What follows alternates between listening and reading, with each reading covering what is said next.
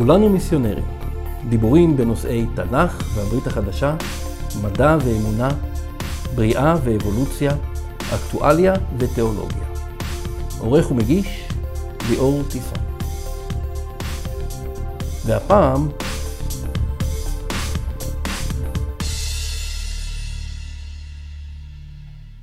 הפעם אני רוצה לדבר איתכם על ציונות, על כסף ועל המשיח. פחות משעתיים אחרי הצפירה המרטיטה הזו של יום הזיכרון לחללי מערכות ישראל, כשהשירים הנוגים מתנגנים להם ברדיו ומזכירים לי ולכל העם היושב בציון את אלו ששילמו את המחיר היקר להם מכל, את נפשם עצמה, על חירותנו הלאומית בארצנו, אני יושב ונזכר בערכי הציונות שגדלתי עליהם. כבר בתור ילד קטן, בקיבוץ שבו גדלתי, אני זוכר את טקסי יום הזיכרון מול בית התרבות של הקיבוץ. אני זוכר את ריח הנפט החזק של הפסל עם קסדות החיילים ההפוכות שהיו מלאות בחול, ואני זוכר את דגלי הלאום ואת הנס שנשאו ותיקי המשק לרחבת בית התרבות. אבל מעבר למראות ולריחות החזקים שאני זוכר מהטקס הזה, שחזר על עצמו בכל שנה ביום שלפני יום העצמאות, אני זוכר שני שירים במיוחד, שכמה מילים ומשפטים מתוכם נצרבו לי בתודעה ומלווים אותי מאז לכל מקום שאני הולך אליו כבר כמעט יובל שנים. מבלי חלילה לפגוע בכבודם הגדול של המלחינים, הרי שמילותיהם של משוררים גדולים באמת יכולות לפרוט על מיתרי הלב גם בלי לחן. לפעמים דקלום פשוט מספיק. זה נכון במיוחד במקרה של השיר מגש הכסף, שכתב המשורר נתן אלתרמן, זכרו לברכה, שאותו אני זוכר מדוקלם בכל אביב, ללא לחן. במילים שכילד צלצלו לי באוזניים כמעט כמו דברי נביאים סתומים, שלמרות שפשרן נסתר מעיני הילד שלי, הרי שהרוח שבה הם נכתבו, ובה הן נאמרו בבוקר יום הזיכרון, הקפיאה את דמי. אז מנגד יצאו נערה ונער, ואט אט יצעדו הם אל מול האומה. לובשי חול וחגור וכבדי נעליים, בנתיב יעלו הם הלוך ואחרש. לא החליפו בגדם, לא מחו עוד במים, את עקבות יום הפרך וליל קו האש. עייפים עד בלי קץ, נזירים ממרגוע, ונוטפים כללי נעורים עבריים. דום השניים יגושו, ועמדו לבלי נוע, ואין עוד אם חיים הם, או אם ירויים. אז תשאל האומה שטופת דמע וקסם, ואמרה, מי אתם? והשניים שוקטים. יענו לה, אנחנו מגש הכסף, שעליו לך ניתנה מדינת היהודים. סבא שלי, זכרו לברכה, היה מאותם החלוצים שעלו ארצה עוד לפני מלחמת העולם השנייה. אחד מחניכי תנועת הנוער גורדוניה, שבגיל 17 עזב את מה שאז נקרא רוסיה והיום אוקראינה, ועלה לארץ עם חבריו כדי להגשים את נבואות נביאי ישראל, שברוח אדוני חזו את שיבת ציון השנייה אלפי שנים לפני שהיא קרמה עור וגידים.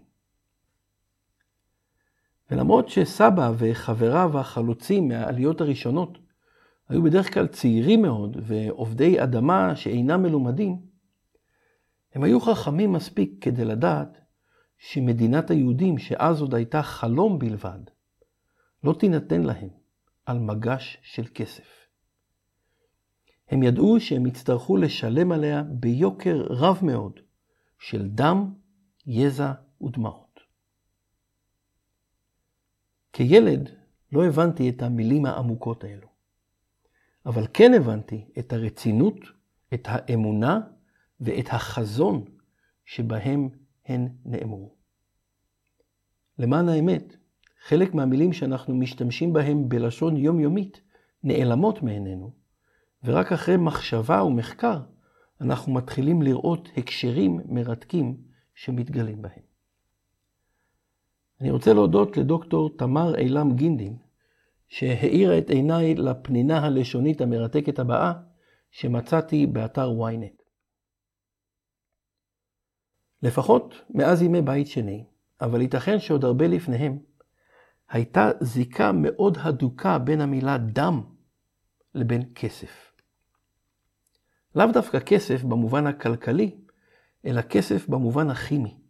המתכת היקרה כסף, ששימשה כמטבע במשך אלפי שנות היסטוריה, ושממנה לקחנו את המונח המודרני, כסף, שאיתו אנחנו משלמים ביוקר על כל דבר.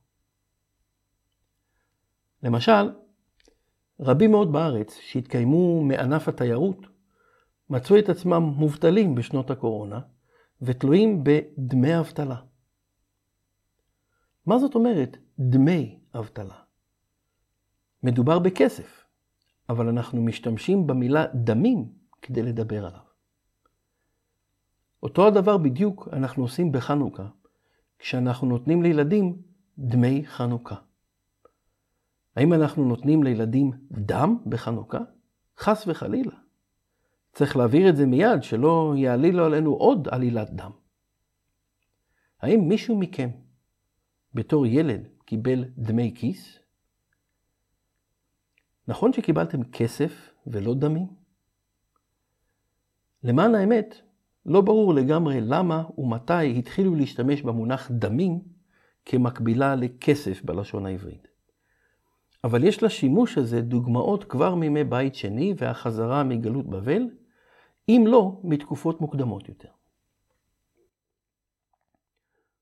עוד משהו מעניין שלפני כמה שנים שמתי לב אליו, הוא שריחה של המתכת שאנחנו קוראים לה כסף, משום מה מאוד מזכיר ריח של דם.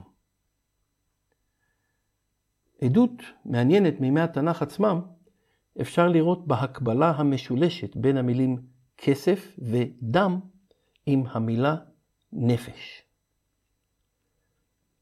בספר מלכים ב' י"ב-ה, המלך הטוב יהואש אומר לכהנים משפט מוזר. כסף נפשות ערכו. ועוד הרבה לפני זה, אבל באותו ההקשר בדיוק, נאמר לנו בספר ויקרא י"ז פסוק י"א, כי הדם הוא בנפש יכפר. את ההקבלה בין דם לנפש יותר קל לראות ולהבין בכתובים מאשר את ההקבלה בין דם לכסף. אבל מחקר לא עמוק מדי יכול להראות לנו זיקה מאוד ברורה בין נפש לכסף ולדם בלשון והתרבות העברית, אפילו כבר בימי התנ"ך. למיטב הבנתי המוגבלת, יש פה משמעות רוחנית מאוד עמוקה. הכסף הוא סמל לדם, והדם בתורו הוא סמל לנפש חיה, בין אם זו של אדם או להבדיל זו של בהמה. והנה, במילותיו הנוגות של המשורר נתן אלתרמן, אנחנו מוצאים הקבלה בין מגש של כסף לבין בני ובנות ישראל, שמחרפים את נפשם ומשלמים בדמם את מחיר שיבת ציון המודרנית. נכון, מדינת היהודים בארץ ישראל לא ניתנה לנו על מגש של כסף, במובן הכלכלי של המילה, אבל היא ניתנה לנו על מגש של כסף במובן הסמלי והרוחני של המילה. גברים ונשים, חיילים וחיילות, אזרחים ואזרחיות, ולמרבה הכאב אפילו ילדים וילדות שילמו בדמם על היכולת שלי לשבת ולדבר אליכם היום. החירות שלי, שהיא קרה לי כנפשי ממש, ניתנה לי על מגש של כסף, בזכות דמם של חפים מפשע שנשפך בעדי. השיר השני שבניגוד לראשון, אותו אני דווקא כן זוכר מושר עם הלחן הנפלא של סשה ארגוב, אל תדאגו, אני לא אשיר, הוא שיר הרעות של חיים גורי, זכרו לברכה. כבר שנה ונותרנו מעט, מה רבים שאינם כבר בינינו. אך נזכור את כולם, את יפי הבלורית והתואר, כי רעות שכזאת לעולם לא תיתן את ליבנו לשכוח. אהבה מקודשת בדם, את תשובי בינינו לפרוח. יש כאלו שמאמינים שמאז חורבן הבית הנבואה ניתנה לשוטים. אני באופן אישי מאמין שמאז בערך אותה התקופה הנבואה לא ניתנת כלל. אבל לפעמים אני רואה דברים שגורמים לי לחשוב שאולי העומק לפרש את נבואות העבר עבור עם ישראל, מאז קץ הגלות הארוכה שלו, ניתנה במידה כזו או אחרת דווקא למשוררים. אם נתן אלתרמן, זכרו לברכה, ידע להבין את ההקבלה בין כסף לדם ולנפש, הרי שבשיר הרעות המשורר המנוח חיים גורי יודע לספר לנו מאיזה מקום רוחני באה המוכנות הזו, האומץ הזה, ההקרבה הזו, לתת אפילו את נפשך למען העם.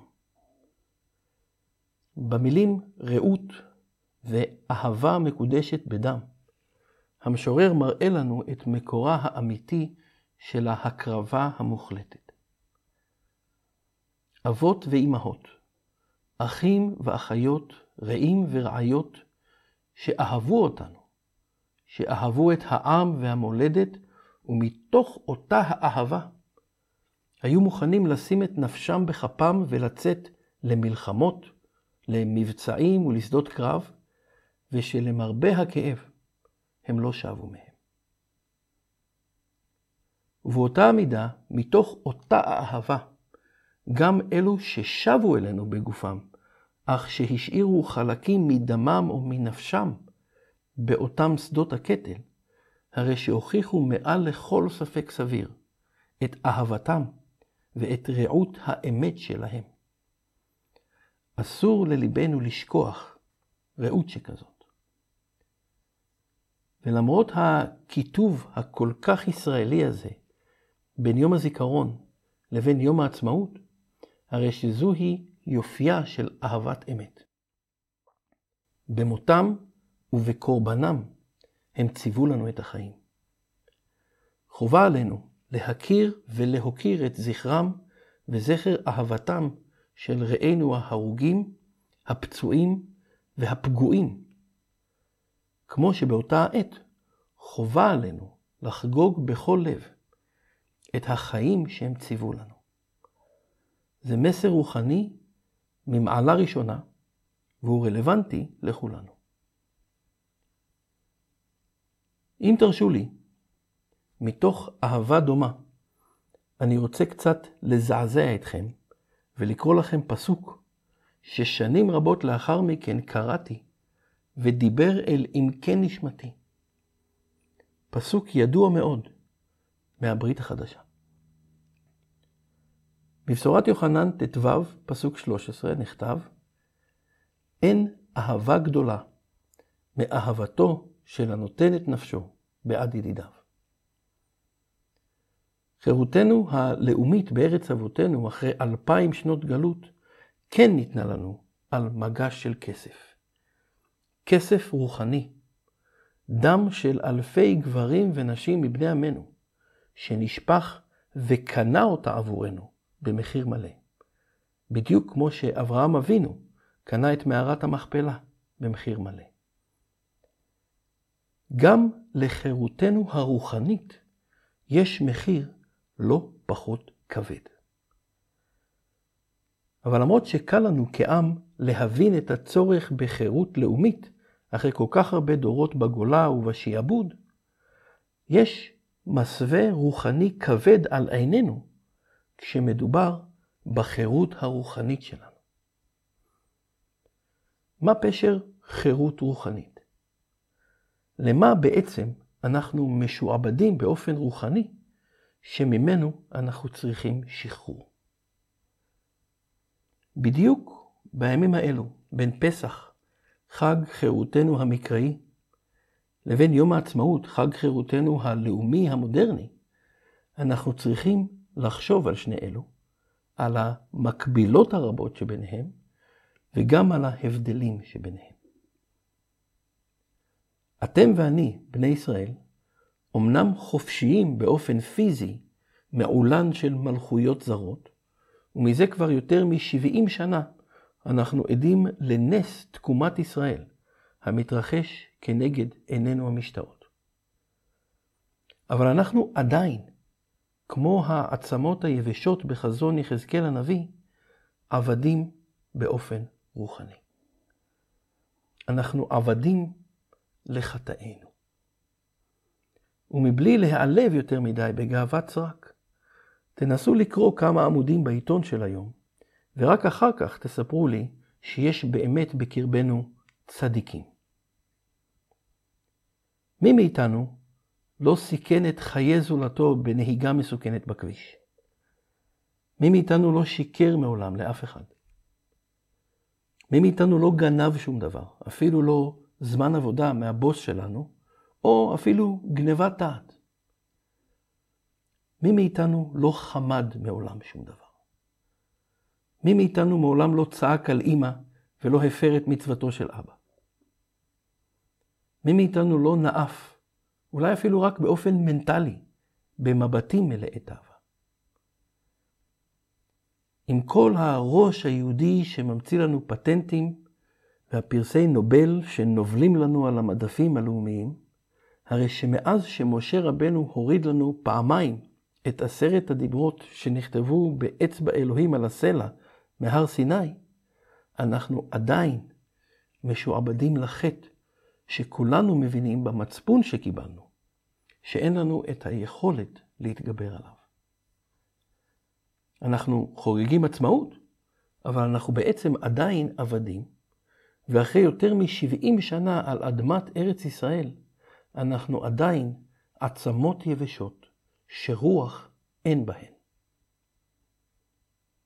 אותו החטא שהביא מוות על אדם וחווה, עדיין חי ובועט בקרבנו, ומי מאיתנו יכול להגיד שלא?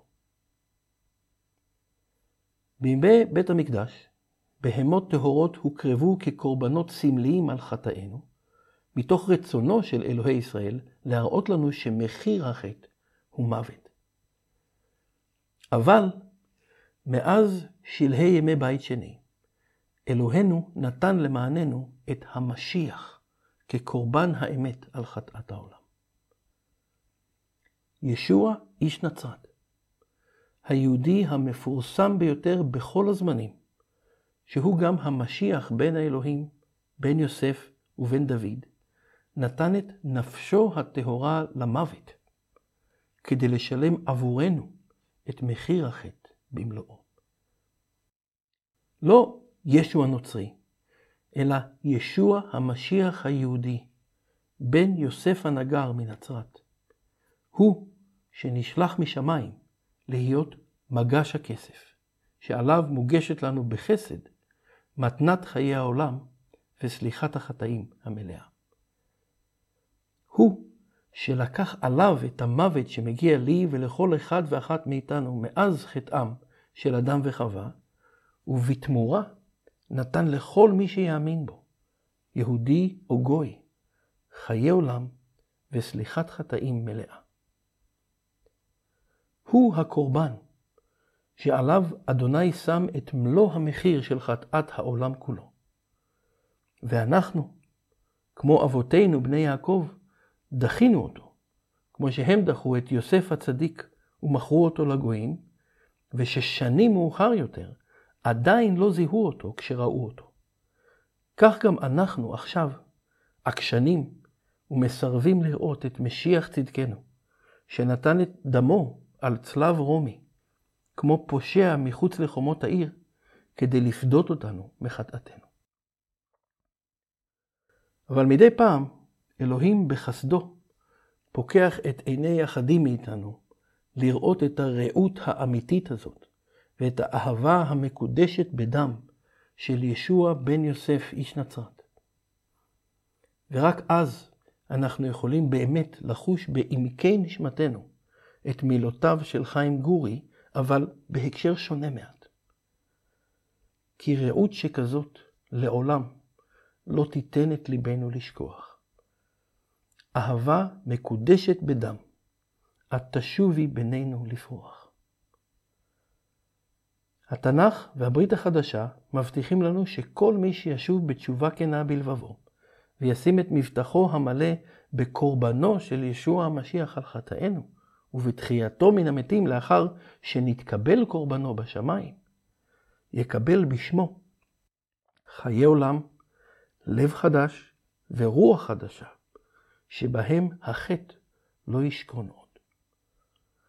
אנחנו, ביקורי המשיח מקרב העם היהודי בעת הנוכחית, הם ניצני התגשמותה של נבואת יחזקאל על העצמות היבשות שקורמות עור וגידים, ולאחר מכן רוח אדוני באה ומחיה אותה מהמתים. אל נא תיתנו לנושאי שמו של ישוע, לשווא, לגנוב מכם את החסד האדיר הזה, שאלוהי ישראל מציע קודם כל לנו, לעם ישראל.